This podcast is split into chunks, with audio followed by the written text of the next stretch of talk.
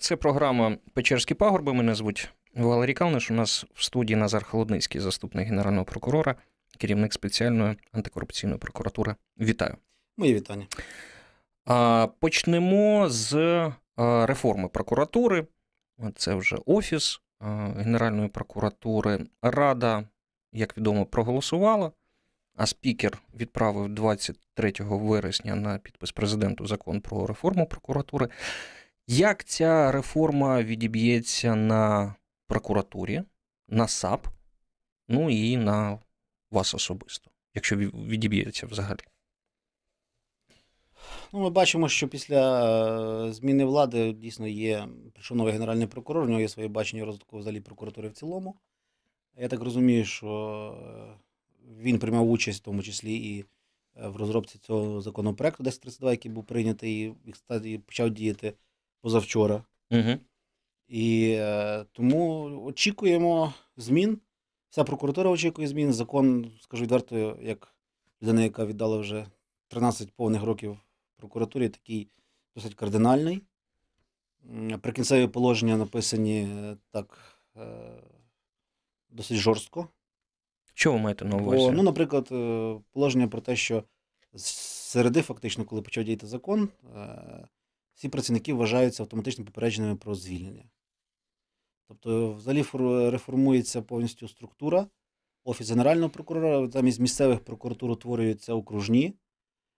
Вже без цього додатку до закону, який раніше діяв, тобто, коли де були в законі прописані всі місцеві прокуратури. Я вважаю, що це якраз хороший позитив, бо генпрокурор сам створить прокуратури в міру того, як відбуватиметься децентралізація, як відбуватиметься судова реформа, бо з нашими повноваженнями зараз фактично прокуратура більше прив'язана до суду, uh-huh. ніж до слідства.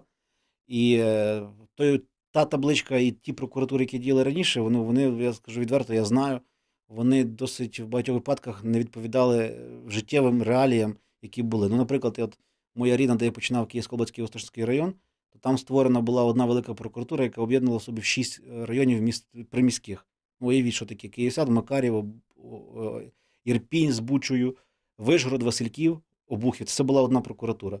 І як там прокурор заліз всі ці роки справлявся, для мене це просто фантастика. Зараз, відповідно, вже буде відповідно до населення, відповідно до навантаження буде розподіл на окружні прокуратури, бо зрозуміло, що, наприклад, та сама Київська прокуратура не могла існувати в тому вигляді, якому вона існувала. А люди, чи збільшиться штат прокурорів? Тому що, якщо подивитись на проєкт бюджету на двадцятий рік, то там зростають видатки саме на прокуратуру. Наскільки я розумію, штат має зменшитись, бо в законі прописана кількість на третину. А, а видатки, я так розумію, що зменшення кількості прокурорів повинно сприяти збільшенню зарплати тим, хто пройде атестацію. В принципі, це непоганий крок, бо збільшення зарплати – це є хороший стимул прийти і чесно працювати в прокуратурі. А ви кажете, що ви очікували на зміни, ви а, пережили на посаді керівника САП двох генеральних прокурорів. Які саме зміни вам були потрібні при Юрію Луценка, які ви не отримали, і на які сподіваєтесь зараз? Ну, якщо говорити про зміни, то тут питання стоїть не в особі генпрокурора, чи Юрія Луценко, чи Шокін, чи Рибошапка. Стоїть питання в тому, чи як парламент голосував чи не голосував те, що ми просили. Прослушка для НАБУ, штат, збільшення штатної кількості прокурорів САП, то, що ми просили в минулого парламенту, так і не допросилися. Хоча всі комітети парламенту погодили цей законопроект, це був законопроект сім два сім один, не нагадаю. Тому зараз очікуємо, перш за все, реформу прокуратури в цілому. По закону, який почав діяти, фактично САП це не стосується. Ми працюємо, як і працювали, разом з НАБУ. І, ну і все. Як е, ви вважаєте, от цей ідеальний образ е, прокуратури після реформи? Чим буде прокуратура нова, та яка формується е, зараз, буде відрізнятися від тої прокуратури, ну, в якій ви працювали е, до цієї реформи? Я не можу казати, що там, де ми працювали, там все було геть погано. Я розумію, що деякі там активісти можуть і не погодитись, і будуть там суперечатися, але не було все так погано, як описували, як писали в книжках. Да? Я очікую, ну, перше, зменшена прокуратура, значить збільшена зарплата. І це є хороший стимул. Я, наприклад, не зовсім згоден з тим, що в новому законі відсутні класні чини для прокурорів.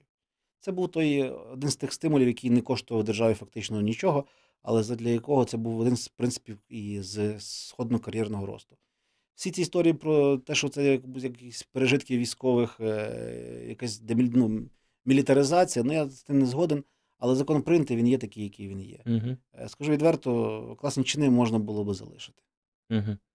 А, я все ж таки не зовсім розумію. Зменшиться штат прокурорів, але справ менше не стане. Можливо, їх стане більше. Угу. А чи це пов'язано з тим, що у прокуратури забирають якісь ну, такі фронти роботи, і ви не будете вже чимось займатися? Чи як? Як буде відбуватися? Ні, в прокуратури вже повністю зникає слідство. В обласних і місцевих прокуратурах слідства вже не було досить довгий час. Єдине, що залишалося по перехідних положеннях слідства в Генеральній прокуратурі. Це і департамент Горбатюка, наприклад, це і головне слідче управління, яке розслідувало старі справи. Цього всього по новому закону вже не буде. Фронт роботи не зміниться, я думаю, що він збільшиться, тому що проваджень реєструється кожен рік близько мільйона, я не буду, щоб не помилитися, тому скажу так. І над кожним провадженням треба кожному прокурору здійснити процесуальне керівництво. А, зрештою, я так розумію, що генеральний прокурор, коли писали цей законопроект, якось розраховували навантаження і все. І я думаю, це має бути, це є передбачене, хоча час покаже. Вже бачу по наших провадженнях, які стосуються САП і НАБУ, ну, вісімсот проваджень детективів, і це все лягає, на двісті детективів лягають на тридцять п'ять прокурорів. Це важко. Тим більше ті категорії справ, які в нас є, це незвичайна там крадіжка супермаркету чи якийсь там розбій. Це важкі економічні справи, які є багато, не то що багатотомним, багато тисячних uh-huh. томів. Да? Тому ми тільки очікуємо на те, що буде роботи більше, але, скажу відверто, ми її не боїмося, будемо працювати. Переатестація. Завжди а, якісь суперечки з'являються, коли починає працювати якась нова атестаційна комісія, а, претензії з боку громадських активістів, хтось пройшов переатестацію, хтось не пройшов, хтось не мав її пройти. А, як з цим буде відбуватись і як вважаєте, чи багато прокурорів пройдуть переатестацію і, можливо, ви знаєте якісь такі критерії, за якими будуть оцінювати нових або старих? Ну, я не можу коментувати. Я думаю, що ті, хто працюють нормально, якісно, вони її пройдуть. Вже це проходило. Єдине, єдине, що я бачу ризик на період проведення атестації, це те, що фактично робота прокуратури може, скажімо так, на певний час стати в режимі стендбай, бо, розумієте, коли стоїть домоклів меч над звільненням, ніхто не буде думати про показники чи якісь розкриття, коли треба сидіти, зробити тести. Ми це проходили в п'ятнадцятому році вже в один раз, я просто бачу, як це відбувається на місцевому регіональному рівні, коли робота відходила на другий план, а всі були в тестах, угу. бо всі хочуть залишитися. Да? Як це буде зараз, я є побоювання, що це може повторитися, але зрештою Генеральний прокурор, він знає, що робить, тому я думаю, що ці проблеми якось не повинні виникнути. Побачимо, по неправді. Чому, до речі, прокурори хочуть залишитись? Я розумію загальний тренд, там, збереження робочого місця, але ж зарплата у вас не дуже висока, я маю на увазі у прокурорів. Ну, якщо говорити про те, що буде збільшено, то, в принципі, зарплата від тридцять тисяч гривень, це є достатньо, це на районному рівні, так як воно прогнозується, наскільки я uh-huh. розумію. Це на місцевому чи на окружному тепер рівні. То це, в принципі, непоганий в теперішніх умовах стимул для того, щоб працювати в органах прокуратури.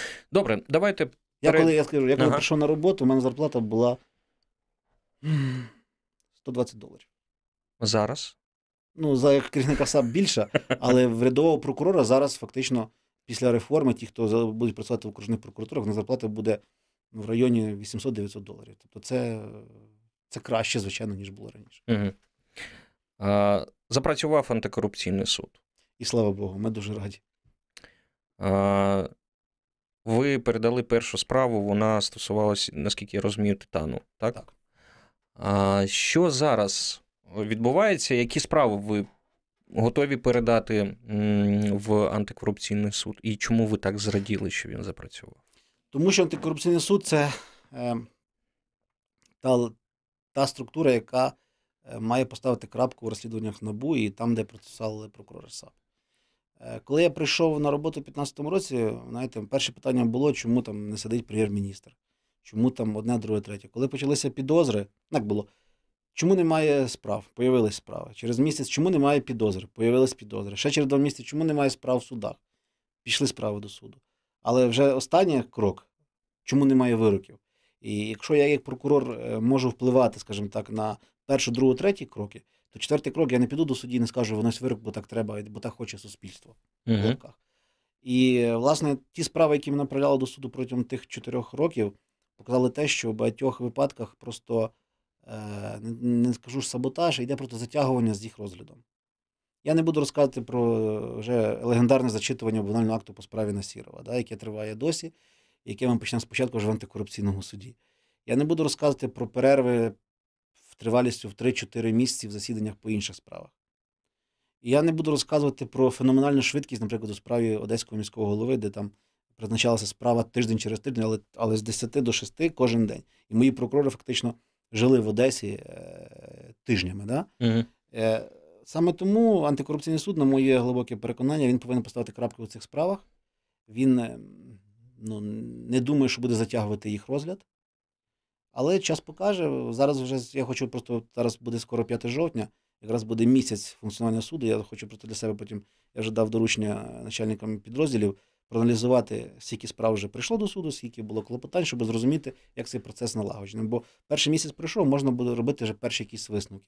Ну, ви е, прес-ліз випустили, коли е, пішла перша справа до суду. Да. Ну так, поки ще не п'яте жовтня, можете сказати, ну скільки примірно? Так. Дивіться, справи ж не можуть в один день передатися всі. Ну, так, у нас так. є двісті вісім проваджень, які я пам'ятаю, які мають бути передані до антикорупційного суду. Але вони передаються поступово. Наприклад, була призначена справа там, на тридцяте вересня. Тобто вона раніше тридцятого вересня в цей суд не попаде.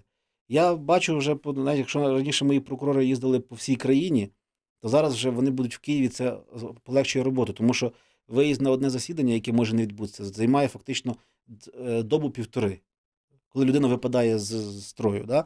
Зараз цей суд, слава Богу, там, в кілометровій досяжності від прокуратури, і нам зручніше чисто логістично. Угу. Да, Укрзалізниця пострадає, бо в неї не буде вже виручки за квитки, які ми їм робили. А зараз, якщо говорити про справи, то о, ваші, ну скажімо так, підопічні фігуранти цих справ, це... представники тих е, минулої влади, як зараз прийнято казати, чи там є діючі представники влади? Та діючі ще якось, наче не, не видно, щоб вже стигли десь, е, скажімо так, вляпатися, та й строк ще невеликий. Е, поки що це є ці справи, які всіх на слуху, і минулої, і позаминулої. Наприклад, там нам минулого тижня генпрокурор передав справу, так звану справу Іванющенка. Визначив після. Зараз будемо розбиратися, що там за справа, які там нюанси, які, чи там є склад злочину, чи його немає. Тобто зараз тільки от отримали це провадження. Тому це не тільки ця справа. Назар Холодницький, заступник генерального прокурора, керівник спеціалізованої антикорупційної прокуратури, гість програми «Печерські пагорби». Зараз новини, реклами і продовжимо. Продовжимо програму «Печерські пагорби». Назар Холодницький, заступник генерального прокурора, керівник спеціалізованої антикорупційної прокуратури на студії. Почали говорити про справи, які ви готові передати до антикорупційного суду. Давайте згадаємо про Бурісму. Для слухачів, які, може, не трохи, трохи так забули, що це було, я нагадаю, що, ну, по-перше, що таке компанія Burisma, Burisma Group. Це приватна газовидобувна група України, яка здійснює розвідку, видобуток, сервіс і продаж вуглеводів. Засновником та кінцевим бенефіціаром раніше називали Миколу Злочевського. Він був свого часу міністром. Після Революції Гідності стало відомо, що проти пана Злочевського і проти Бурісми почались відкриватись кримінальні справи, провадження, потім закриватись почали. У січні дві тисячі вісімнадцятого року Бурісма заявила про завершення всіх процесуальних і судових справ в Україні. проти Злочевського і операційних компаній, що входять до складу Burisma груп. Зокрема, закрила справу і спеціалізована антикорупційна прокуратура. По-перше, чому ви закрили справу по Бурісмі? Ну, а по-друге, я після першої відповіді. Ну, по-перше, якщо говорити по-перше, дійсно прокурором першого серпня дві тисячі сімнадцятого року було винесено це рішення. Рішення було зумовлено тим, що справа вже розслідувалася близько двох років. Вона була не почата не НАБУ, вона була витребувана ще до створення антикорупційних органів. І, на жаль, тоді слідство, детективи не змогли прокурору надати жодних доказів, щоб ця справа могла мати якісь подальше завершення. Ба більше, під час неодноразових нарад, які проводилися, в тому числі процесуальним керівником, потім під моїм головою, дійшло вже до мого головування. Остання рада була в травні дві тисячі сімнадцятого року, де було наголошено, що по справі взагалі нічого не робиться. І два прокурори дали детективам ще два місяці строку для того, щоб або показати результат, або справа буде закрита. І першого серпня дійсно прокурором, процесуальним керівником було прийнято це рішення. Він про це доповів, вивчили матеріали справи, законність прийнятого рішення. Ну, зрозуміти правильно, якщо остання слідча дія датована одинадцятого жовтня дві тисячі шістнадцятого року, і на нарадах ми неодноразово кажемо, або приймаємо рішення, або, або тоді закриваємо, якщо її немає чого розслідувати. І після неодноразових нарад дійсно було, ми побачили, що слідство не рухалось абсолютно. Прокурор, як сказав на нараді в травні, що діємо два місяці, немає руху, приймається рішення. Воно було прийнято. Після цього, за скаргою, здається, Тетяна Чорновол десь в лютому чи в березні дві тисячі вісімнадцятого року постанова про закриття була скасована лише з мотивів того, що не допитана, власне, пані Чорновол. Угу. І станом на зараз це провадження, скажімо так, висить. Що значить висить? От я, висить щоб, це, щоб ми зрозуміли. Висить це значить то, що це те, що по ньому активних слідчих дій не проводиться. В принципі, е і детективи, і прокурори не розуміють, що там зараз е треба розслідувати. Е є навіть ухвала суду про зобов'язання закрити це провадження. Чому тоді його не виконують? Ми це ставили питання, відповіді на це зараз немає, тобто треба приймати рішення. Але факт залишається фактом, провадження було закрите. Тут нічого боятися цьому страшного слова немає. Тобто, якщо слідство не проводиться, якщо, наприклад, пройшло дев'ять місяців після останньої слідчої дії, то ну, це логічно, що розслідувати далі немає сенсу. Угу. І друге тоді питання. Чи є взагалі зараз уголовні справи, кримінальні справи, вибачте, в яких фігурують Микола Злочевський чи Бурісма? Голосно казати, фігурують. Є, це якраз це провадження, яке було скасовано, воно є. Але, знову ж таки, там зараз не фігурує ні Микола Злочевський, ні, ні Байден, як там вже починають розказувати. Ну, до цього ми ще да. дійдемо. Є, воно звучить формально так. За фактом можливого зловживання службовим становищем, службовим особам Міністерства екології. Угу. Тобто, ну, тобто ну, фактове. Фактове, так. І тому стан є такий, ми, я про це не боюсь сказати, це те, що суспільство, в принципі, повинно знати. Угу. Ну, давайте до Байдена вже перейдемо. До того, як Джо Байден заявив про свою участь у передвиборчих перегонах на виборах президента США, які відбудуться у двадцятому році, до Ради директорів входив його другий син Роберт Хантер Байден. Він опікувався юридичним блоком та надавав супровід компаній в міжнародних організаціях. І, наскільки я розумію, претензій юридичного характеру до нього зараз немає. Ну, зокрема, з боку прокуратури. Тоді, чи взагалі намагались його, ну, якось розслідувати його діяльність? Питання ж не в конкретних словах, питання в компанії. Кажу відверто, у нас станом на зараз Байден, ні батько, ні син в рамках цього провадження, що в нас є, не допитувались, не викликались. Це, це ну, нормальна інформація. Як воно буде далі? Я, я просто бачу, що йдуть великі спекуляції, в тому числі вже починає виходити людина на світовий рівень з приводу цього всього. Позиція проста. Ми діємо по закону. Ми, коли закривали це провадження, прокурор вчинив правильно. Дев'ять місяців не проводили жодної слідчої дії. Угу. Які дії має робити прокурор? Дивитися? Якщо е, провадження поновлять? А воно зараз і рахується як поновлене, але е, вже пройшло після поновлення рік і дев'ять місяців. Ну добре, мож, можливо, відбудеться щось, що е, спонукає провести якісь актив, активні дії. Чи готові українські прокурори допитувати е, пана Байдена, молодшого, пана Байдена, старшого? Як?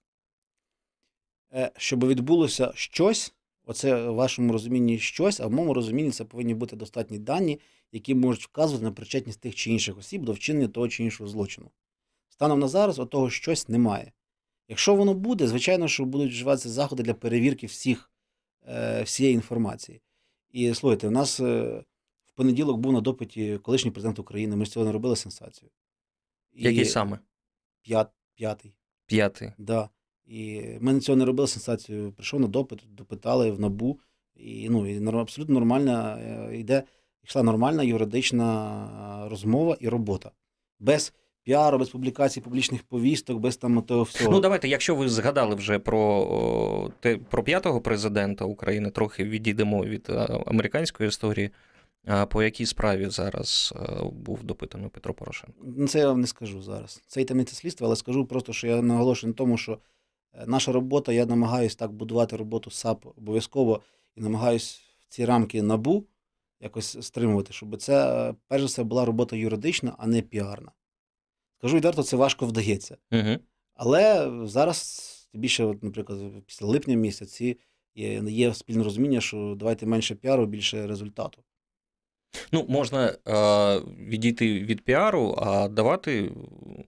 чесну, об'єктивну інформацію. Не це можна, а треба. а треба. Навіть якщо вона буде е, ну, негарно сприйнята, вона повинна бути чесна, розумієте? І е, то, що я можу сказати, що це, що в нас налагоджено, ми готові приймати непопулярні рішення, але якщо вони законні.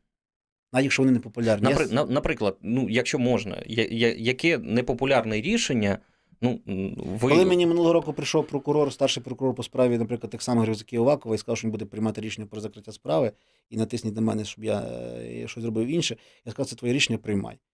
Я, я його сприйняв, це рішення було оскаржено у всіх судах, і воно витримало судову перевірку, але тим не менше, згадайтеся, як стільки бруду отримала САП, і я особисто по, після прийняття цього рішення. Угу.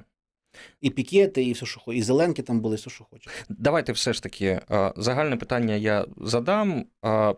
Ви припускаєте, що президент США Дональд Трамп міг тиснути на Володимира Зеленського з метою відкриття справи проти Байдена?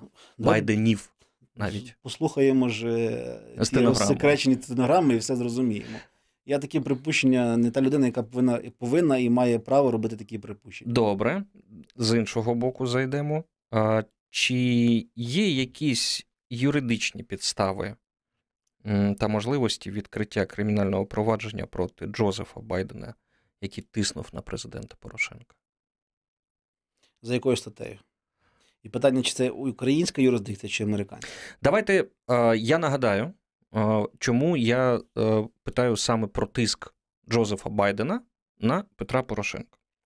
Справа в тому, що коли Джозеф Байден вже відійшов від віцепрезидентства, він спілкувався в Раді міжнародних відносин США, і він розповів таку собі історію. Я процитую. Я пішов, мається на увазі Байден, я пішов на прес-конференцію і сказав, ми вам, мається на увазі Україні, не даємо мільярд доларів. Вони мені кажуть, ви не маєте таких повноважень, ви не президент, президент казав, що дасть. Я такий. Дзвоніть йому. Я сказав, що ви не отримуєте мільярд доларів. Я сказав, я їду через шість годин. Якщо ваш генпрокурор не буде звільнений до того часу, ви не отримуєте грошей. І той сучий син був звільнений. І на його місце поставили того, кому на той час довіряли. Дійові особи звільняли Віктора Шокіна, на той момент генерального прокурора. Поставили Юрія Луценка. Ці слова можуть бути сприйняті як тиск на українського президента. Ну, це ж він сам казав. Тобто я, ну, я би після таких слів, скажімо так, я би, ну, задумався. Тим більше, я думаю, що, власне, повинно, це було сказано на території США. Ні-ні, це було, це було... Так, ці слова були сказані, пересказані на території США, але розмова відбулася в кабінеті президента України, коли Джозеф Байден казав, Будучи або посадовою особою. Посадовою тому, особою, так. Тому це повинно встановлювати слідство. Якщо е, американська сторона бачить, побачить необхідність розслідувати, якщо будуть заяви, наприклад, розумієте, ми не можемо власної ініціативи, почувши щось, якщо це, якщо буде заява того самого п'ятого нашого президента про те, що на нього якийсь тиск, звичайно ж, це провадження по двісті чотирнадцятому КПК повинно бути зареєстроване. Але е, я так розумію, що це, якщо ці слова і був тиск, чинився тиск зі сторони посадовця іншої країни, то, напевно, перш за все, правоохоронні органи цієї країни повинні запитати, що це було. А, тобто, якщо Петро Порошенко а, напише заяву про тиск з боку Джозефа Байдена, українські правоохоронці можуть а, і повинні будуть розслідувати цю заяву. Скажу так, якщо Петро Порошенко напише заяву про злочин в порядку статті двісті чотирнадцять КПК, де опише реально фактичні обставини, які мали місце, і він вважає, що це були злочином, яка стаття, то органи досудового розслідування зобов'язані, згідно КПК, зареєструвати провадження в Є Р Д Р і розпочати досудове розслідування. Інше питання, чим воно закінчиться. Але якщо є заява про злочин, треба її реєструвати. Ну так, а всі кажуть, що... Ну, бачите, а, яка ситуація складається? Я вам дав чисто юридичний коментар, так, який... Саме, саме так. Які, так як пише книжка, я нічого не додав іншого. Так, а, і я більшого не вимагаю. І спекуляції стосовно того, а от зараз тут якісь політичні моменти. Так, політичні моменти є, але два президента України стали фігурантами американської історії, американських виборів. В Штатах вже почалась процедура імпічменту президента Трампа, там фігурує Україна, і вона буде, ну так, на перших шпальтах, вона буде в центрі уваги цієї події. А взагалі-то, наскільки я розумію, останні питання з цього приводу Петро Порошенко ще не писав. Вам невідомо про... Мені таку... невідомо про такі заяви. Можливо, він написав таке звернення в Д Б Р, можливо, таке звернення дійшло в Генеральну прокуратуру, я не можу. Але станом на зараз НАБУ і САП таких заяв про злочини не отримували. Дякую. Зробимо ще одну паузу. Назар Холодницький, заступник генерального прокурора, керівник спеціалізованої антикорупційної прокуратури у нас в студії. Це програма «Печерські пагорби». Продовжуємо програму «Печерські пагорби». Назар Холодницький у нас в студії. Давайте повернемось до українських подій. Пан Роман Труба, керівник Д Б Р, знайшов в своєму кабінеті апаратуру для прослуховування. Процитую пана Романа Трубу.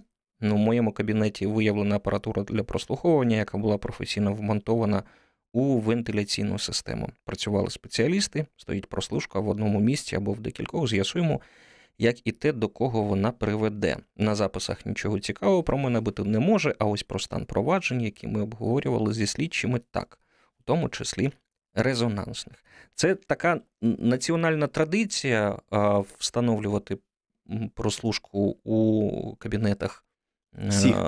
Всі.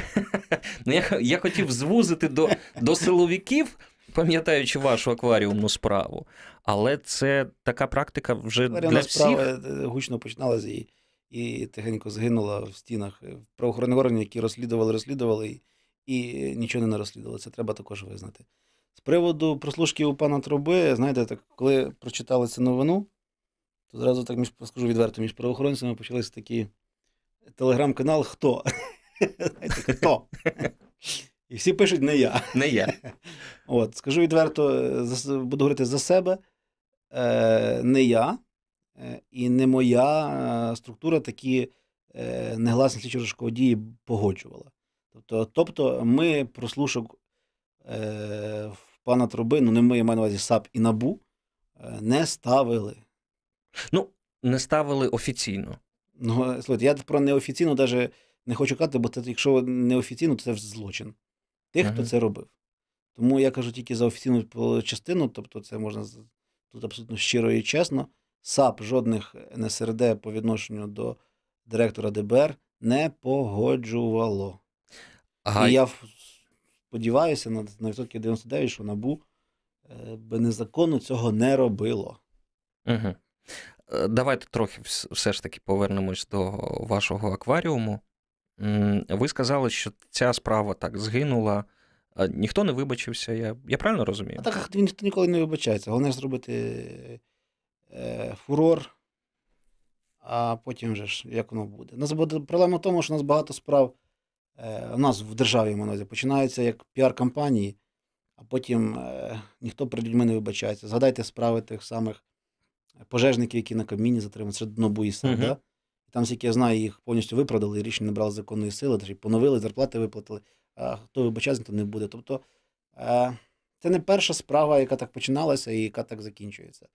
І тому, ще раз наголошую, моя свою роль і прокуратури я хочу якраз у роботі з НАБУ побудувати по принципу не піаритись. Наприклад, я дуже сильно критикував Ситника, коли вони вийшли на брифінг з Робертюком по окружному адмінсуду. Тому що ну, не, не треба виходити, коли ще не завершені якісь там слідчі дії. І, ну, взагалі там є питання. І, ну, але вони почали, вони ж хай там закінчують з паном Горбатюком цю справу. Ви не знаєте зараз, на якій стадії ця, не знаю, ця, ця справа? справа жодного дня не була в САП. І, ну, скажу відверто, якщо ця справа прийде до антикорупційної прокуратури, то у нас є, ну, ми, ми її вивчимо і поставимо багато питань. Але і там і вона розслідується, тому бажаємо успіхів пану Горбатюку, він слідчий, до доведення цієї справи до ума. Так само, як і по справі того самого Гримчака. Uh-huh. Де там шахрайство, це не наш злочин, не, не корупційний. От, тому е, я би хотів, щоб говорили про справи вже, коли є результат.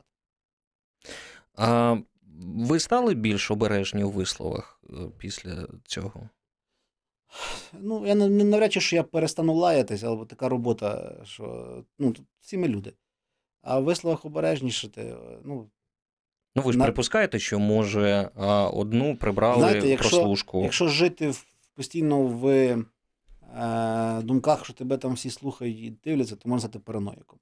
Просто, слухайте, в висловах, крім тих, як КДКП написали, етичних порушень, криміналу жодного ж не було. І всі це розуміли, просто треба було хайп зловити. Тоді. Ну, зловили.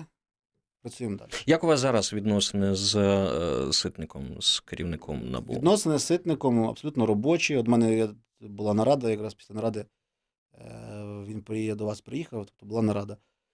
Працюємо, є, є бачення, є напрацювання. Я, я їм поставив маркери контрольних справ, то, що я маю робити як керівник САП.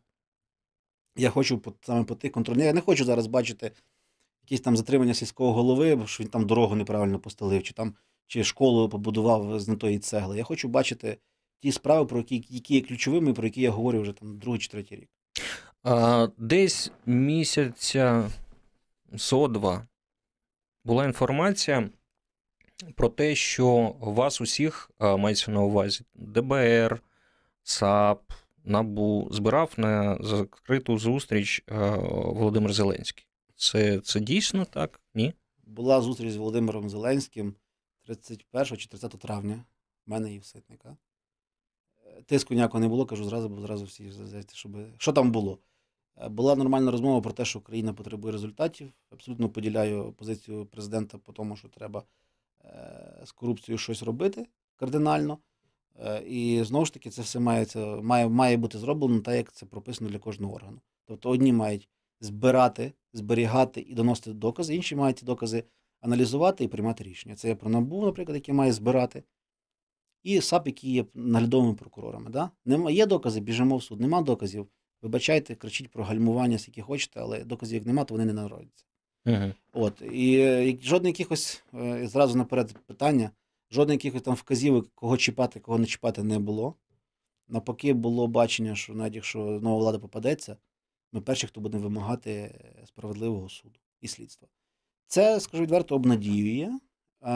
Станом вже сьогодні вже у нас кінець вересня. Жодних дзвінків з Офісу, з адміністрації, з Офісу президента з вказівками тих чіпай, тих не чіпай не було. А раніше були? В мене не було, кажу зразу. Я, я догадуюсь чого, але ну, факт є факт. Угу. І це також ну, дає надію на те, що, в принципі, е- є в правоохоронній системі, буде незалежність не тільки в НАБУ і САП, а в правоохоронній системі в цілому. Я слухаю вас і ловлю себе на думці, що ви кажете про зараз вашу роботу, про нібито як раніше вона була якоюсь іншою. Що був тиск, що були, ну, ви казали, сказали, що не були дзвінки. А, ну, ви якось так більш піднесено відноситесь зараз до роботи. Ну, піднесено відноситься, не те, що піднесено. Я просто хочу, щоб правоохоронні органи менше піарилися, більше продавали результат. Угу. І я бачу, що зараз, в принципі, є, от, наприклад, ну, мене найбільше болить те, що це НАБУ, звичайно. І, ну, я бачу, що зараз вони вже почали до нас прислуховуватися в частині того, що менше говоримо про обшуки, затримання, а більше про направлення до суду, про вироки можемо щось сказати, коли вони будуть, якщо вони будуть. Тому от, ну, я угу. бачу отут піднесення. Розумію. Я бачу розуміння, що якщо ми вирішили, що там є докази, то ми йдемо. Якщо ми не вирішили, якщо ми вирішили, що там їх немає, і прокурор каже, я не піду з цими доказами до суду, то не треба ходити, жалітися, що нам щось гальмують, а просто визнати цей факт. Або збираємо більше, або приймаємо, як, як колись було по тій самій справі Burisma. Закриваємо справу і працюємо далі. Останнє питання персональне. Якщо порівнювати стилі роботи генпрокурорів Рибошапки і Луценко, які особливості у них? Ще не встиг. Я пана Рибошапку бачив буквально один раз. Коли вийшов з відпустки, це було вісімнадцятого вересня, фактично. Ну, не раховуючи зустрічі там, в антикорупційному суді, там, чи на нараді в адміністрації президента, в офісі, коли там збирали другого числа, це було. Кабмін збирали, фракції, це все. То ще поки що рано говорити. Реформа почалася, давайте, знаєте, як там кажуть, що треба сто днів дати, навіть, щоб про щось говорити. Ну, поки що я бачу, дійсно, в генпрокурора бажання а, до змін. Я бачу ті справи, які, скажімо так, у нас забиралися, нам вже повернуті. Це також вселяє оптимізм, причому це було зроблено абсолютно швидко. І що саме вам повернуло? Ну, справа, наприклад, в нас є по Ощадбанку пад креатив, який двадцять мільйонів доларів позичили, якби, і не повертай. Там проходить колишній нардеп, і тоді було, було рішення Генерального прокурора чомусь цю справу забрати, і вона повернута. Тобто, правда, це ще зробив колишній генеральний прокурор в останній день своєї роботи. Але є інші справи, які там зараз, я сподіваюся, я бачу, що є бажання нарешті викорінити цю чехарду з підслідністю, коли е, військова прокуратура займалася вс... всіма, крім військових справ, умовно говоря, да, там, і сільські голови, і все. Я... Але зараз, ну, питання підслідності якраз воно повинно бути дотримане, тому що це те, через що можна потім справи програти в суді. Приватбанк ніяк не фігурує у ваших? Як не фігурує? Фігурує, все, все фігурує. Приватбанк – це один з тих пріоритетів, які я хочу поставити крапку. Наголошую ще раз, що станом на зараз в мене немає, як прокурора, підстав звинувачувати Нацбанк в якихось злочинних діях, але в той самий час і немає підстав звинувачувати поки що офіційно, немає підстав звинувачувати, наприклад, колишніх власників, тому що слідство триває. Як ви розумієте, об'єм дуже великий, ну просто колосальний, плюс міжнародна допомога. Тому слідство триває, я, власне, чекаю від детективів і прокурори у справі чекають від детективів доказів і, і власне, хто прав, хто винуват в цій справі. І безвідносно, чи наближений, чи не наближений той хтось а, до особи президента? Ну, слухайте, навіть якщо це... Ну, мене раніше наближеність до президента ніколи не зупиняла. І наші справи з НАБУ, це, ну, це показувало абсолютно е, прозоро. Е, зараз абсолютно також нічого не міняється. Угу. Ну, добре, поки справа триває, давайте поговоримо, трохи відійдемо від безпосередньо питань САП про футбол. Давайте, давайте про футбол. Для слухачів я нагадаю, що пан Назар Холодницький є першим віцепрезидентом Федерації футболу України. Асоціації. Асоціації. Української асоціації футболу. Так, Української асоціації футболу. Що хотів спитати, а футбольна мафія. Минулого року правоохоронці провели таку масштабну спецоперацію, вона рік йшла, і вона була спрямована на виявлення осіб, причетних до організації замовних матчів. Нагадаю, що було задокументовано протиправну діяльність п'яти злочинних груп та тридцяти п'яти футбольних клубів. Поліцейські тоді провели сорок обшуків на території десяти областей України. Що далі? Що, що змінилось з українським футболом після цієї справи? Чесно, ми були, скажімо так, зачинщиками цієї всієї угу. операції. Раніше, я, знаєте, я згадую зараз вже в ретроспективі, коли починали тільки вперше, ну, коли я прийшов в тодішню федерацію, ми почали, ну, це питання стало гостро, якщо чесно. Про замовні матчі, бо вони тривали давно, десятиліттями, вже встигло вирости покоління дітей, які вже виросли, і фактично гру перетворили в бізнес. Там десь програти треба, там десь виграти, там десь домовитись. І коли ми це починали, я стикнувся, знаєте, спершу з такою недовірою. Тобто, що нам це дасть? Ну, таке питання ставили, і це ставили правоохоронці, тому що в них якісь напрацювання були, але що далі? Воно десь буде, як, як вони казали, що воно далі ж нікуди не піде. Під чесне слово, під те, що федерація не буде нічого гальмувати, нічого не буде покривати, вони пішли і вони показали результат. Чим воно зараз закінчилось, то були оголошені багато підозр. Я зараз не готовий сказати, чим закінчилось, бо я не є процесуальний прокурор у справі, як ви розумієте. Але якщо коротко, футбол став чистіше? Скажу відверто, ми, ну, є ж комітет етики чесної гри, і ми за минулий сезон, це також я, якби віцепрезидент, маю відповідальність під ці, ці комітети, вони стали, ну, інформації про замовні ігри стало в рази менше. Не кажу, що їх немає взагалі, є там проблеми, вони виникають, але з масового характеру, особливо це було замітно в першій лізі, а не в прем'єр. Але з масового характеру воно стало більше одиночним. Ми, нам не вдалося повністю це побороти, треба визнати, але це не вдалося жодній країні світу. Дякую.